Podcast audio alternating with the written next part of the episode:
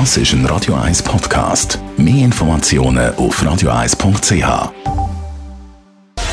Gesundheit und Wissenschaft auf Radio 1. Unterstützt vom Kopfwehzentrum Irlande Zürich. www.kopfwww.ch so ziemlich in jeder Verpackung. Nicht ganz in jeder natürlich, aber in vielen Verpackungen hat es drin den Stoff BPA, Bisphenol A. Das ist äh, überhaupt nicht gut für unsere Gesundheit. Und das hat jetzt eine Studie aus der EU nochmal ganz klar gezeigt.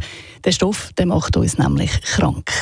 Die Europäische Umweltagentur hat das herausgefunden in einer Studie, und zwar in drei von den elf untersuchten Ländern sind äh, bei den Teilnehmern von dieser Studie Mengen an BPA oberhalb von dem Grenzwert gefunden worden. Also bei denen ist es ganz extrem gewesen. Das sind vor allem Leute aus Frankreich, Portugal und Luxemburg gewesen. Aber auch in vielen anderen europäischen Ländern nehmen die Leute eben viel zu viel BPA auf. Das ist durchaus problematisch, weil BPA schon in geringen Mengen das Immunsystem kann schwächen kann. Es kann sogar zu Unfruchtbarkeit kommen und zu allergischen Hautreaktionen.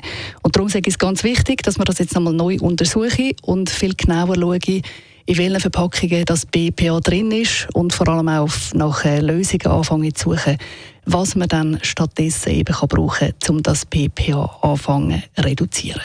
Never mind the stars in the sky, never mind the wind.